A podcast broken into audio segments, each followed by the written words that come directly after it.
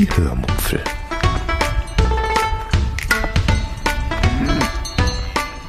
Aus dem Tagebuch einer Allgäuerin.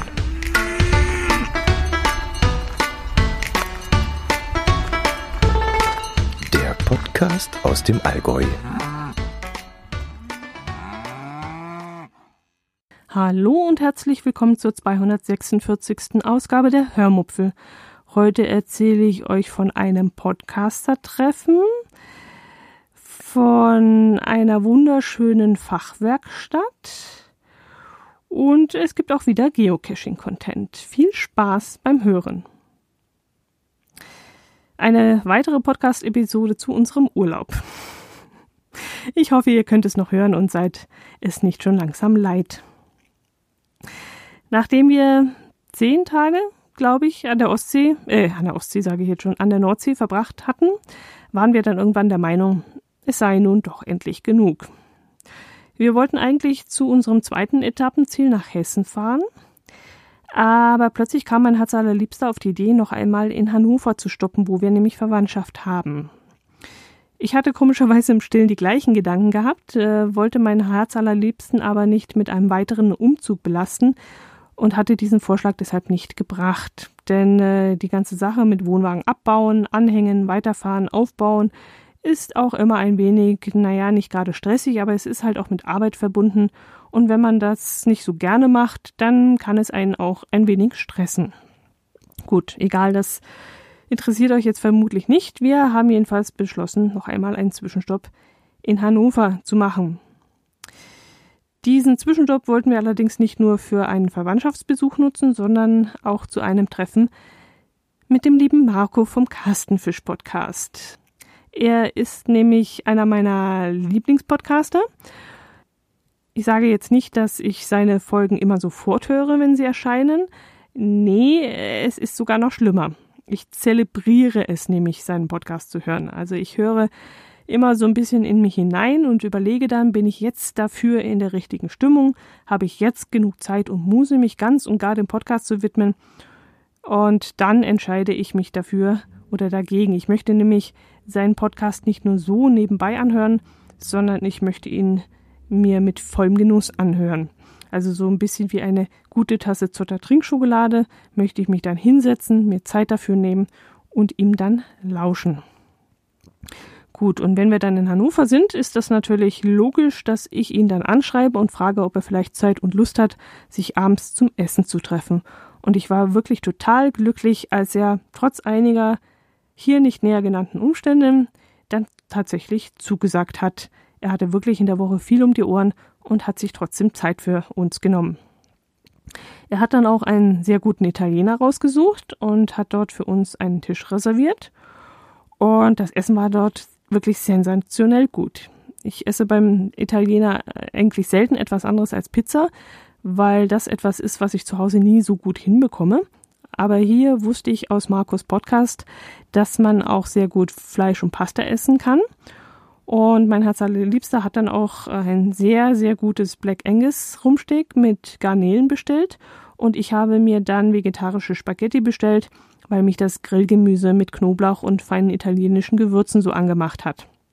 Ach so, ja. Vorab gab es dann noch ein leckeres Bruschetta mit Tomaten, Knoblauch, Olivenöl und gehobeltem Parmesan. Und hinterher habe ich mir dann noch ein sehr leckeres Mousse au Chocolat gegönnt. Und äh, was hatte mein Herz liebster? Der hatte, ach ja, einen Melonsalat mit Minze, Joghurt und Amarettine. Oh, wirklich sehr, sehr lecker. Ähm, dazu gab es natürlich den leckeren Rotwein noch. Und wenn ich daran denke, läuft mir schon wieder das Wasser im Mund zusammen. Ach ja, ähm, war schon ein richtig toller Abend. Das war richtig spitze. Äh, wir waren dann in Hannover auch ein wenig geocachen. Achtung, es kommt wieder Geocaching-Content. Mm, als erstes fällt mir da der Mystery Multi in Seelze namens Obentraut Urban ein. Jetzt überlege ich gerade, war das ein Mystery Multi oder war das ein Virtual? Ein Virtual? Ach, verflixt, ich weiß es nicht mehr. Ich verlinke dann auf jeden Fall mal in den Shownotes. Der war ziemlich knackig und hat uns an den Stationen 2 und 3 viele Nerven gekostet und auch viele gute Laune gekostet. Also da war ich dann schon ein bisschen angepisst an der Stelle. Das, doch, es war ein Indoor-Rätsel, also muss es ein Mystery gewesen sein. Das Indoor-Rätsel war ähm, relativ einfach und auch recht schnell, sogar im Wohnwagen noch sitzend, mit dem Smartphone gelöst. Dann ging es an die erste Station, die uns dann schon mal ein dickes Grinsen auf die Gesichter gezaubert hat. Äh, man musste hier bis zur vollen Stunde warten und dann passierte eben etwas, äh, was uns dann die Information zur zweiten Station lieferte. Aber ich muss immer so aufpassen, dass ich nicht zu viel spoilere, aber es war wirklich tricky gemacht. An Station 2 haben wir dann mindestens eine halbe Stunde gesucht. Ach Gott, wenn es reicht, wenn nicht sogar eine Stunde, ich weiß es nicht mehr. Wir, na, obwohl, nee, an der Station 2 nicht. Die dritte war dann eigentlich schlimmer. Ja gut, an Station 2 haben wir eine halbe Stunde gesucht. Wir haben dann auch mehrmals genau direkt auf die Koordinaten geschaut, haben sie aber trotzdem nicht gesehen. Also das war schon sehr mh, hm, knifflig. Aber als wir dann die Koordinaten dort gefunden hatten, sind wir weitergelaufen zur dritten Station und genau dort war es dann auch, äh, was mir jetzt noch im Nachhinein keinen Spaß macht. Da war etwas installiert, was dort nicht hingehört. Es war aber so ähm, umgesetzt worden, dass ich mich auch jetzt noch frage, wie man in diesem Moment drauf kommen soll, dass das Informationen für Geocacher sind. Ja, wie soll ich euch das erklären? Es ist ungefähr so, nur mal so als fiktives Beispiel als wenn vor Ort auf einem Plakat eine Telefonnummer steht und du jetzt aus dieser Telefonnummer die zweite, vierte, sechste, siebte, achte und zehnte Zahl nehmen sollst, um die Koordinaten zu bilden. Da stehst du dann auch erstmal und weißt nicht, was du tun musst. Und irgendwelche Hinweise und Informationen ohne ein Hint im Listing kommst du da nicht drauf. Ähm, und in diesem Fall frage ich mich immer noch, wie sollte man da drauf kommen? Und äh, deswegen machte das vor Ort auch wirklich keinen Spaß. Wir fragten da beim Owner nach einem Hint. Der antwortete aber so, dass wir nicht schlauer daraus hervorgingen. Also wir wussten deswegen auch nicht mehr. Dann fragten wir noch bei einem Vorfinder nach und dort bekamen wir dann eine verwertbare Antwort. Aber in dem Moment war ich dann schon so frustriert und demotiviert, dass ich eigentlich keine Lust mehr hatte, weiterzumachen, weil ich eben Angst hatte, dass die nächsten Stationen dann auch so sind. Wir sind dann aber trotzdem weiter und ab dem Zeitpunkt waren die Stationen dann wirklich logisch. Also äh, wir fanden dann auch weitere sehr raffinierte Stationen, die aber mit ein bisschen Nachdenken deutlich als Geocaching-Station zu erkennen waren. Und das war eben der Unterschied zu der dritten Station äh, wo man definitiv einen Hint gebraucht hätte, den man eben nicht bekommen hat.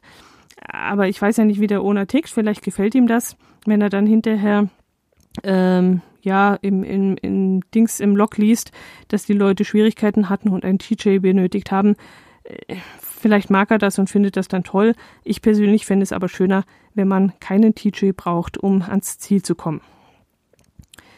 Ja, äh, wie gesagt, jede weitere Station war dann ein Highlight. Man fragte sich dann auch immer, verdammt nochmal, wie hat der das gemacht? Der muss doch bei der Stadt arbeiten oder verdammt gute Connections haben, dass er solche Stationen installieren kann. Der Cache ist es jedenfalls wert, gemacht zu werden und hat auch einen Favoritenpunkt bekommen und ähm, ja, ich verlinke ihn euch mal in den Shownotes. Dann haben wir noch kurz vor der Verabredung mit dem Herrn Kastenfisch ähm, den Cache, ähm, wie hieß er nochmal, sicher ist sicher gemacht. Da kamen wir ähm, vor Ort an und sahen dann sofort die Tarnung. Also wir, unser Geocacher-Blick hat dann sofort gesagt, wow, das ist er. Aber als wir dann diese Tarnung untersucht haben, bekamen wir dann doch einen kurzen Schreck, weil sie so verdammt echt war dass wir dann erstmal dachten, wir hätten uns getäuscht.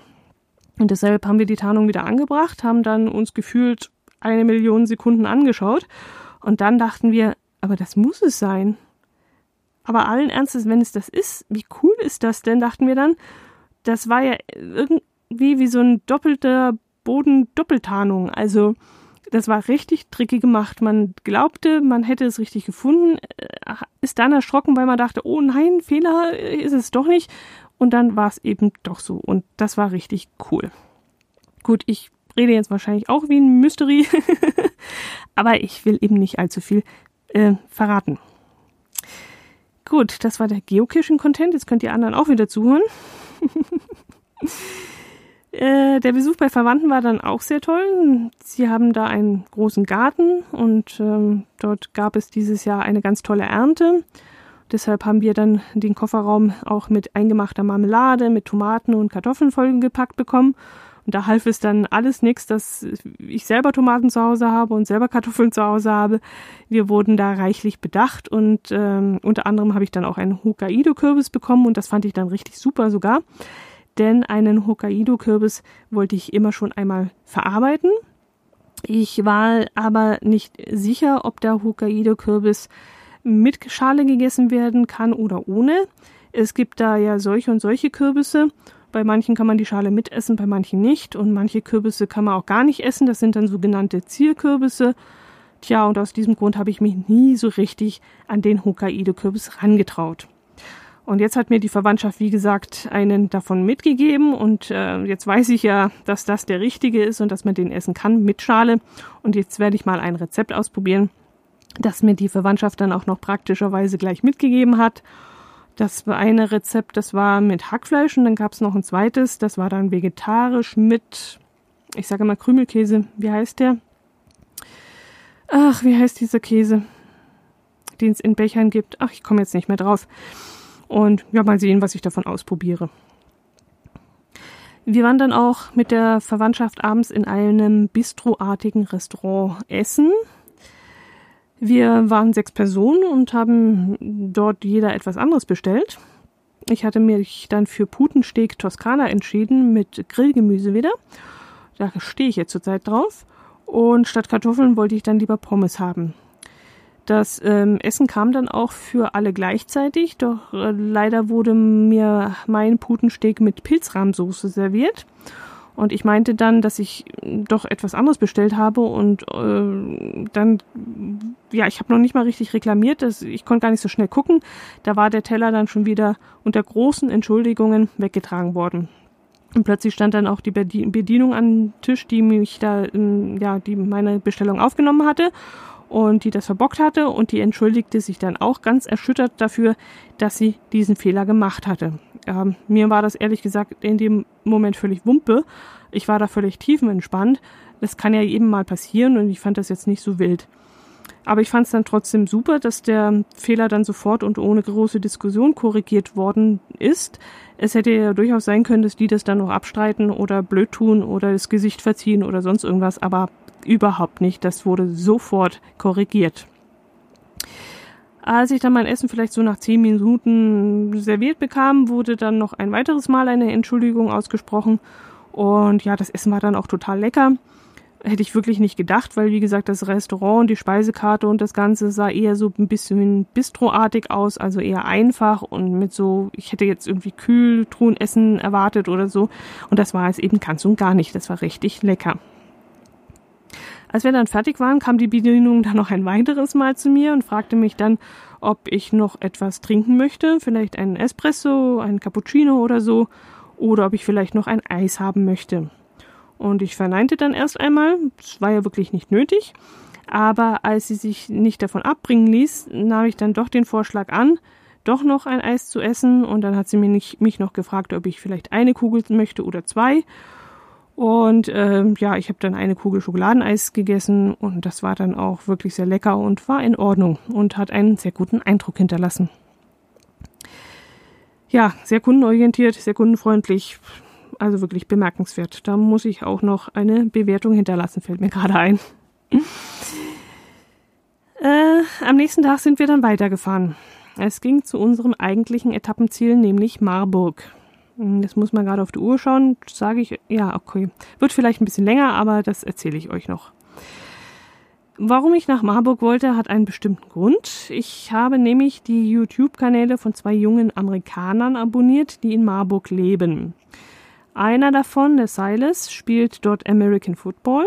Der andere le lebt, glaube gerade, wenn ich es richtig im Kopf habe, von seinen YouTube-Einnahmen dort. Das ist der Connor. Ich schaue die beiden mm, aus dem Grund an, weil es interessant ist, mit welchem Blick sie durch Deutschland gehen. Also sie sind, äh, wie gesagt, noch recht jung, so Anfang Mitte 20 höchstens. Und äh, ich finde es ganz interessant, wie sie erstens die Welt entdecken überhaupt, äh, wie sie so langsam ihre ja, Freiheit, ihr Erwachsensein genießen. Und zweitens finde ich es auch interessant, wie sie Deutschland und die Deutschen sehen. Und ja, das ist recht aufschlussreich. Allerdings gab es noch einen netten Nebeneffekt. Wenn ich nämlich die Videos anschaue, habe ich auch immer, äh, sehe ich auch immer viel von Marburg. Von dem Schloss oben auf dem Berg, äh, das hoch über der Stadt thront, von den vielen schönen Gässchen, von den Fachwerkhäusern und so. Tja, und da habe ich mir eben mal vorgenommen, dass wir dort irgendwann einmal ein paar Tage verbringen wollen. Und auf der Rückfahrt vom Norden bot sich das geradezu an. Ich will gleich eines vorneweg nehmen. Meine Erwartungen von Marburg waren schon relativ hoch. Ja, sehr hoch. Aufgrund der vielen schönen Bilder, die ich davon jetzt schon gesehen hatte. Und sie wurden noch weiter übertroffen. Marburg ist sowas von schön, das könnt ihr euch nicht vorstellen. Aber der Reihe nach.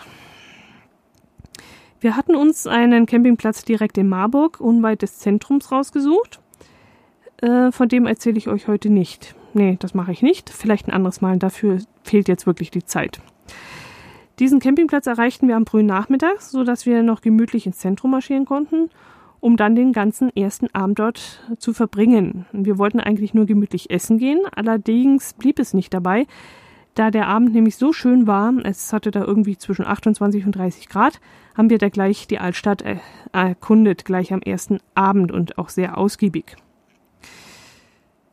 Ja, trotzdem hatten wir erstmal Hunger und wollten den erst einmal loswerden. Also haben, sind wir direkt in die Straße namens Pilgrimstein gepilgert, wo sich der libanesische Imbiss mit dem Namen Shawarma befindet. Shawarma ist ein arabisches Fleischgericht, so ähnlich wie Kebab und wird eben wie Döner-Kebab in Dönerläden auch in Shawarma-Läden angeboten. Und dieser Imbiss wurde schon mehrmals von den beiden Ami-Jungs empfohlen und deshalb wollte ich dort gerne einmal essen gehen. Und das war dann auch ein wirklich sehr interessantes Erlebnis. Ich glaube, mein Herz allerliebster hat sich dann streckenweise wirklich innerlich gefragt, wo hat sie mich da schon wieder hingeschleppt? Ich konnte seinen Blick nicht deuten. War es nur Müdigkeit oder war es einfach nur Faszination oder war es Faszination? Ich weiß es nicht. Aber äh, er war sehr damit beschäftigt zu gucken und zu gucken und zu gucken. also in, ähm, das muss ich vielleicht näher erklären. Also in Dönerbuden verkehren ja mittlerweile alle Bevölkerungsschichten und auch alle Landsmänner. Also ich glaube, die Dönerbude hat den deutschen Imbiss inzwischen abgelöst und ich weiß es nicht, vielleicht seht ihr das anders, aber sogar meine Mutti mag Döner und holt sich ab und zu einen. Aber Shawarma scheint, obwohl es ja angeblich der neueste heiße Scheiß ist, noch nicht ganz bei uns Deutschen angekommen zu sein. Wir waren nämlich ungefähr eine Dreiviertelstunde in dem Laden äh, und in der Zeit, während wir gegessen haben und dort am Tisch gesessen haben, an so einem Stehtisch mit so hohen äh, Hochstühlen, mit so Hockern, waren bis auf ein paar äh, alkoholisierte deutsche Obdachlose, also keine, ja, ist egal, waren bis auf nie keine Deutschen im Sinne von deutsche Vorfahren in dem Lokal. Und das verstehe ich ehrlich gesagt nicht, denn äh, diese arabische Küche, die es dort gab, die ist sowas von lecker. Und wieso gehen dort nur Gäste mit Migrationshintergrund hin? Das verstehe ich nicht. Also sind da die Deutschen so, ich weiß es nicht. Versteht mich jetzt bitte nicht falsch, ich will hier garantiert nicht das Thema, wann ist ein Deutscher ein Deutscher aufmachen, wenn er hier geboren ist, wenn er einen deutschen Pass hat, wenn er hier studiert, keine Ahnung. Darum geht es hier auch im Moment gar nicht. Ich war bloß irritiert, weil wir die einzigen waren, die dort auf Deutsch und eben nicht auf Arabisch unser Essen bestellt haben. Also Lisi Müller aus Marburg und Tourist Otto Meyer aus München scheinen dort nicht einzukehren. Und das verstehe ich nicht, weil das Essen war wirklich sehr, sehr gut. Und die Gewürze waren eben anders als jetzt beim Türken äh, sie waren spezieller und sie waren, sie waren besser, sie waren anders, ja. Ich, ich würde jederzeit dort wieder hingehen. Ich saß dann da und hörte, wie gesagt, bis auf die Ausnahme mit den Obdachlosen kein Wort Hochdeutsch. Ich habe dann irgendwann auch aufgehört zuzuhören, weil ich sowieso kein Wort verstanden habe. Und habe mich dann stattdessen auf das leckere Essen konzentriert. Und ähm, irgendwann kam einer rein und hat auf Arabisch gegrüßt und ich habe auf Arabisch zurückgegrüßt, äh, weil das einfach so normal in diesem Moment war und so schnell in meinem Kopf drin war. Also es war irgendwie, es war cool. Es war einfach sensationell und ich kann euch nur sagen, geht da mal hin. Ich habe mir dann einen Falafelteller für 6 Euro bestellt da waren dann sechs Falafelbällchen drauf, zwei Fladenbrote gab es dazu, irgendwelche Pasten, also ich weiß nicht mehr, was das war, äh, etwas Salat mit irgendeiner Soße. Nee, das war, glaube ich, Sesamöl. Angeblich. Aber dafür war es eigentlich auch zu dunkel. Äh, egal. Dann waren da noch eine Art Rüben oder Rettich auf dem Teller und das war extrem sauer eingelegt worden. Da zogen sich dann bei mir sämtliche Löcher zusammen. Und ja, das war's, glaube ich. Das war's. Und wie gesagt, die Gewürze die waren so völlig anders als beim Türken. Mein Herz allerliebster hat dann das Ganze mit Fleisch vom Spieß, also wie Kebab eben, nur mit der gleichen, mit den gleichen Beilagen, die ich auch hatte, und mit Pommes. Und das war, wie gesagt, richtig lecker. Und für einen Imbiss sowieso richtig lecker. Und für den Preis sehr, sehr lecker. Und es ist halt auch witzig, weil ich jetzt in dem Imbiss gesessen habe, den Connor immer in seinem Video gezeigt hat. Und beim nächsten Mal, wenn ich eins dieser Videos sehe, kann ich dann sagen, da war ich auch schon. Danach sind wir dann noch zur Oberstadt hochgelaufen und, äh, naja, gelaufen nicht. Der Weg dorthin, den fand ich nämlich ziemlich lustig. Es gibt dort nämlich einen Fahrstuhl hinauf, beziehungsweise zwei. Also am Berg entlang, direkt äh, an dem Fels entlang, vom Bürgersteig aus, von der Unterstadt hinauf in die Oberstadt geht dieser Lift. Und der Lift ist kostenlos und hält dann direkt in der Fußgängerzone in der Oberstadt zwischen Fachwerkhäusern. Und von dort aus haben wir dann die Altstadt erkundet, wobei uns dann auch ein Virtual Reward Cache geholfen hat. Äh, bei dem Cache wurde man zu, oh, lasst mich lügen, 10, 12, 14 Stationen geführt, wo man dann jeweils zwei Fragen beantworten musste. Äh, aus den Antworten musste man dann eine E-Mail-Adresse zusammenstellen, an die man dann eine kurze Mail mit seinem Cache-Namen schicken musste. Das kennt man ja durchaus, das ist ja kein Hexenwerk. Schwieriger war es dann allerdings mit dem Locken. Da musste man, oh je, hoffentlich erkläre ich das jetzt richtig, da musste man fürs Logbuch, also, für, also nee, fürs Logdatum, also für den Tag, für den man Monat, ach, wie war das? Also für den Tag, für den Monat und fürs Jahr mm, hat man ein Codewort bekommen und das musste man dann verwenden, um daraus einen Satz zu bilden, damit der Owner dann weiß, dass man die Mail auch wirklich geschickt hat und eine automatische Antwort bekommen hat. Ich, ich glaube, so war es. Also nagelt mich nicht fest, lest es nach. Es war etwas kompliziert, aber ich habe es hingekriegt. Also mein Log ist nicht gelöscht worden. Der Virtual führte dann an sehr viele Sehenswürdigkeiten vorbei, sodass wir dann bereits, wie gesagt, am ersten Abend die ganze Oberstadt erkundeten, äh, erkunden konnten. Allerdings war der Cache für uns äh, schon nach der Hälfte erledigt, weil mein Herz allerliebster das Lösungswort frühzeitig erraten hat, so dass wir uns eigentlich den Rest der Strecke hätten sparen können. Wir sind dann aber trotzdem teilweise noch äh, dort lang gelaufen, weil wir eben die Sehenswürdigkeiten sehen wollten. Ähm, ach ja, um locken zu dürfen, mussten wir dann noch zur vollen Stunde ein Foto von der Rathausuhr machen. Und das Witzige daran war, dass zur vollen Stunde nicht nur die normale Uhr viermal bimmelt, sondern dass dort ein Fanfarenbläser, der sich oben am Turm des Rathauses ähm, aufhält, äh, noch anfängt, eine Fanfare zu spielen. Jetzt denkt ihr vielleicht, oh, schön, Fanfare, das klingt bestimmt toll. Naja, nicht ganz, denn dieser Tongeber, also dieser Trompeter oder was auch immer das da oben ist, der trötet eher ziemlich krächzig, als dass da irgendwie eine Fanfare zu erklingen oder zu hören ist. Es klingt jedenfalls ziemlich windschief und hat uns deswegen ein breites Grinsen eingebracht. Und wie gesagt, ohne diesen Cache und ohne die Aufforderung dort um diese Uhrzeit ein Foto zu machen, hätten wir das gar nicht mitgekriegt.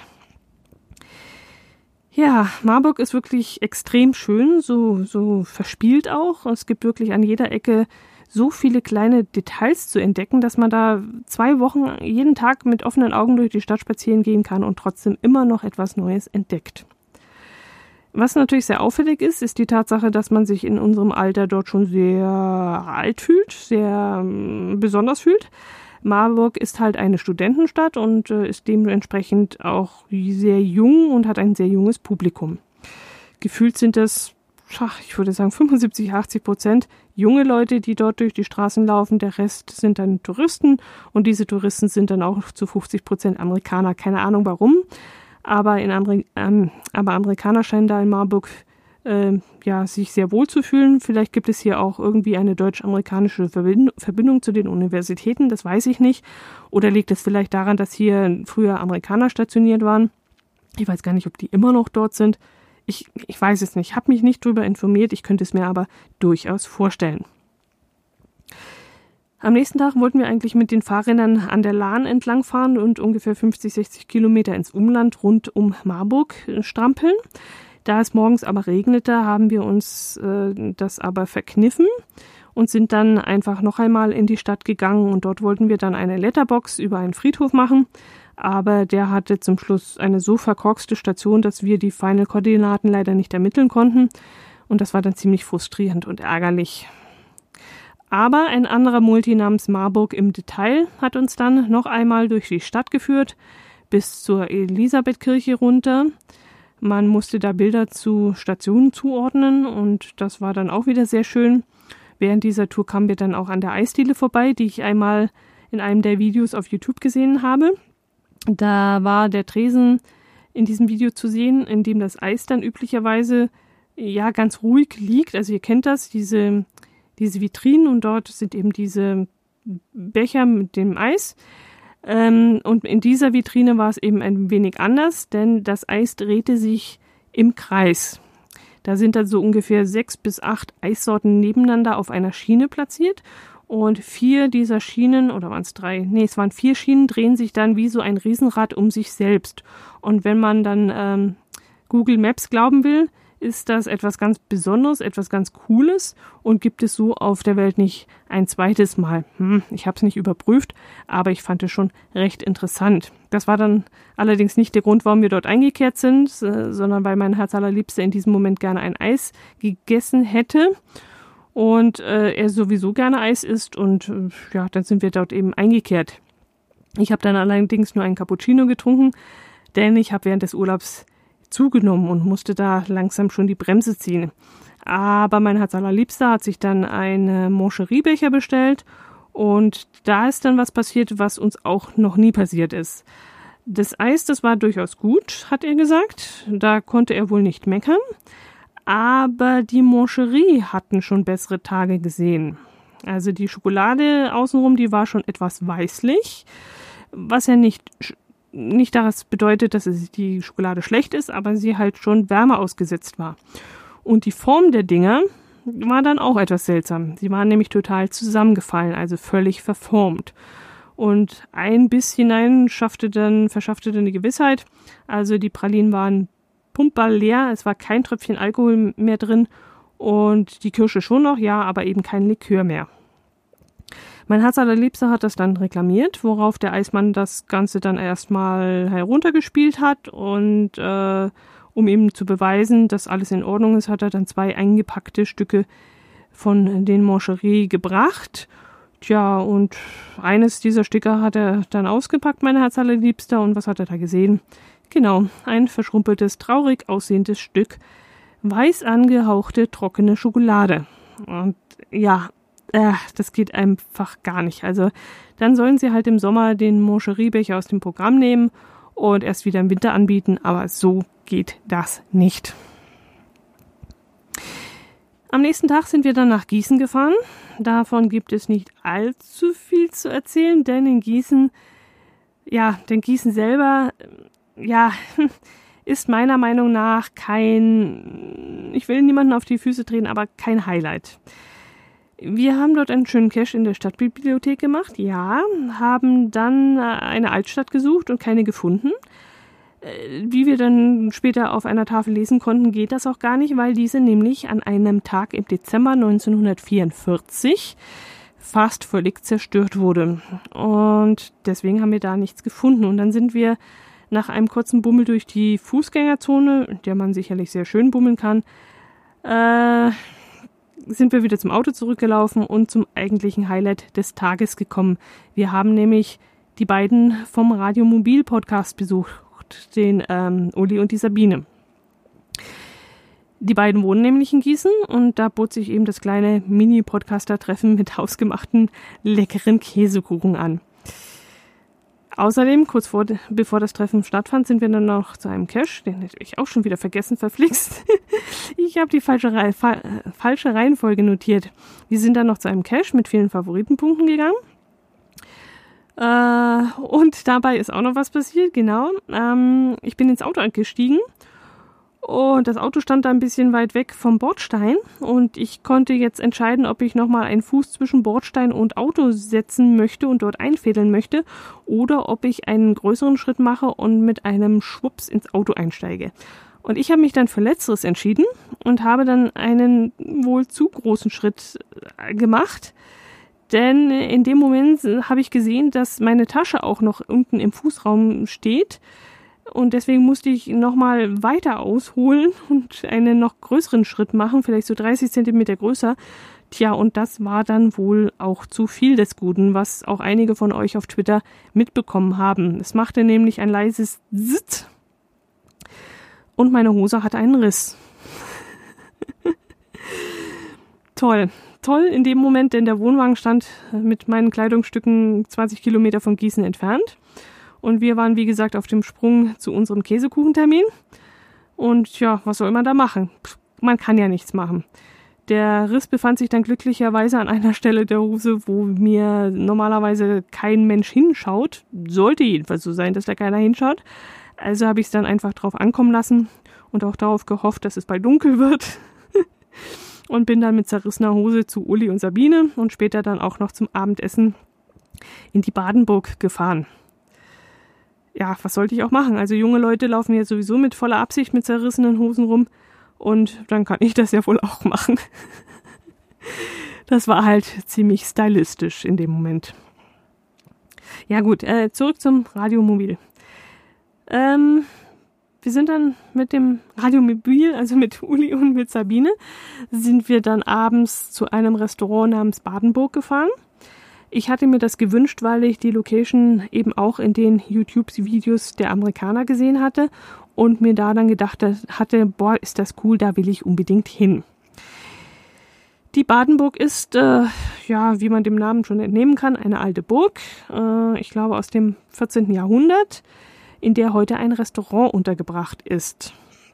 In dem alten verschachtelten Gewölbe wird dann so eine Art Erlebnisgastronomie betrieben, die einen an die alten Rittersleute erinnern soll. Also es ist jetzt nicht so ein, ja, so ein, ein, ein, ein Ritteressen, wie man es auch kennt, wie ich es auch schon mal gemacht habe, sondern es ist ein ganz normales Restaurant und man bekommt da so lustige Sachen wie Burgschmaus und Kutscherschnitzel oder die Schippe Dreck oder die Burgknochen und ja, letzteres habe ich dann auch gegessen. Die Burgknochen waren dann in einem Eimer untergebracht, in einem, ja, wie viel hat da reingepasst? 0,5 Liter, 1 Liter Eimer.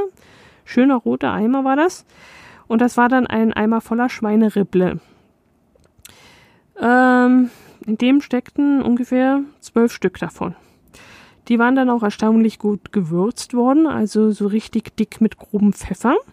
Und dazu gab es dann entweder ein frisch aufgebackenes, noch warmes Baguette oder eine Backkartoffel mit Kräuterquark.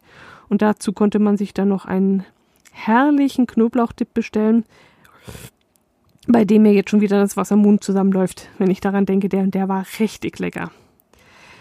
Das alles schmeckte dann sowieso sehr lecker, also auch die Ripple und äh, auch das Brot war sehr lecker. Es war auch wirklich alles sehr reichlich. Ich habe dann vielleicht, hm, ja, wie viel habe ich gegessen? Sieben dieser Rippler habe ich gegessen und das Baguette habe ich dann mit der Knoblauchsoße komplett gegessen. Und dann war ich richtig pumpersatt. Den Rest vom Fleisch habe ich mir dann einpacken lassen. Hm, das kannten die vor Ort wohl schon, denn sie hatten dafür solche Hähnchentüten vorrätig, die man beim Händelgrill bekommt, wenn man sich ein halbes Hähnchen dort holt. Und sie hatten das eben so äh, als Doggy Bag vorrätig. Mein Herz allerliebster hatte dann diese Schippe Dreck und das war dann gebratenes Kotelett, glaube ich, oder zwei gebratene Koteletts mit Krautsalat und Backkartoffeln. Äh, er hatte dann noch einen Nachtisch und ich ein Glas Wein und Uli hatte eine Nudelpfanne mit Hackfleisch und Kraut und die Biene hatte das gleiche wie ich. Und ich glaube, wir waren alle, allesamt zufrieden mit allem, was wir da ja, serviert bekommen haben. Sowohl das Essen als auch die Atmosphäre war einfach schön und vor allem auch der Service an dem Abend. Also die junge Dame, die uns da bedient hat, die strahlte eine solche Herzlichkeit aus, trotz des ganzen Stresses, den sie hatte und trotzdem ein paar Sachen schiefgelaufen waren, die sie einfach nicht verschuldet hatte. Sie war so relaxed und entspannt und freundlich und immer ein Lächeln, also das erlebt man selten. Also eines ist klar, wenn wir wieder einmal in der Nähe sind, und das sind wir bestimmt wieder einmal, denn Marburg ist sicherlich eine zweite, ein zweiter Besuch wert, dann gehen wir auch wieder dort in die Badenburg. Ja, wir haben dann auch ziemlich lange dort gesessen, fällt mir gerade ein, vielleicht so drei Stunden würde ich jetzt mal sagen. Wir haben uns dann auch über alles Mögliche unterhalten, über, auch über Mastodon, also über das neue angebliche Twitter, über kontrollierte Zensur und einseitige Informationsbeschaffung war da natürlich auch Thema und über Internetnutzung im Allgemeinen haben wir uns unterhalten und Uli hat uns auch viel über Gießen erzählt, da kennt er sich super aus und hat dann auch über seine Arbeit erzählt. Und das war wirklich alles super interessant und die Zeit ist dann auch wie im Fluge vergangen. Und äh, ja, war eigentlich viel zu kurz. Wie immer halt. Aber so oft, wie wir uns in den letzten eineinhalb Jahren gesehen haben, denke ich mal, es wird nicht lange dauern, bis wir uns dann bald wiedersehen. Ja, so, diese Episode ist wirklich sehr lang geworden dieses Mal. Schade, denn ich habe doch noch einiges zu erzählen. Ich wollte euch auch noch vom Überschall erzählen und von nachhaltiger Lichterzeugung äh, von einem Campinggespann, nee, von einem von einer Campingpanne wollte ich euch erzählen und von von äh, Campingplätzen, aber das mache ich wie gesagt heute nicht mehr. Das kommt dann, wenn es kommt, beim nächsten Mal. Gut, macht es gut. Ich hoffe, ihr konntet jetzt wieder ein paar Dinge aus meinem Podcast rausziehen, was euch auch interessiert hat und was euch vielleicht neu war oder ihr konntet ein wenig Reiselust bekommen. Wie immer, Running Gag, hatte ich das Gefühl, ich habe viel zu schnell geredet. Aber es gibt ja nicht nur die Funktion, den Podcast schneller zu hören, sondern man kann ihn ja auch langsamer hören. okay, zu Ende mit dem, mit dem ganzen Quatsch. Macht es gut, bis zum nächsten Mal und ich freue mich, wenn ihr auch nächste Woche wieder dabei seid. Servus!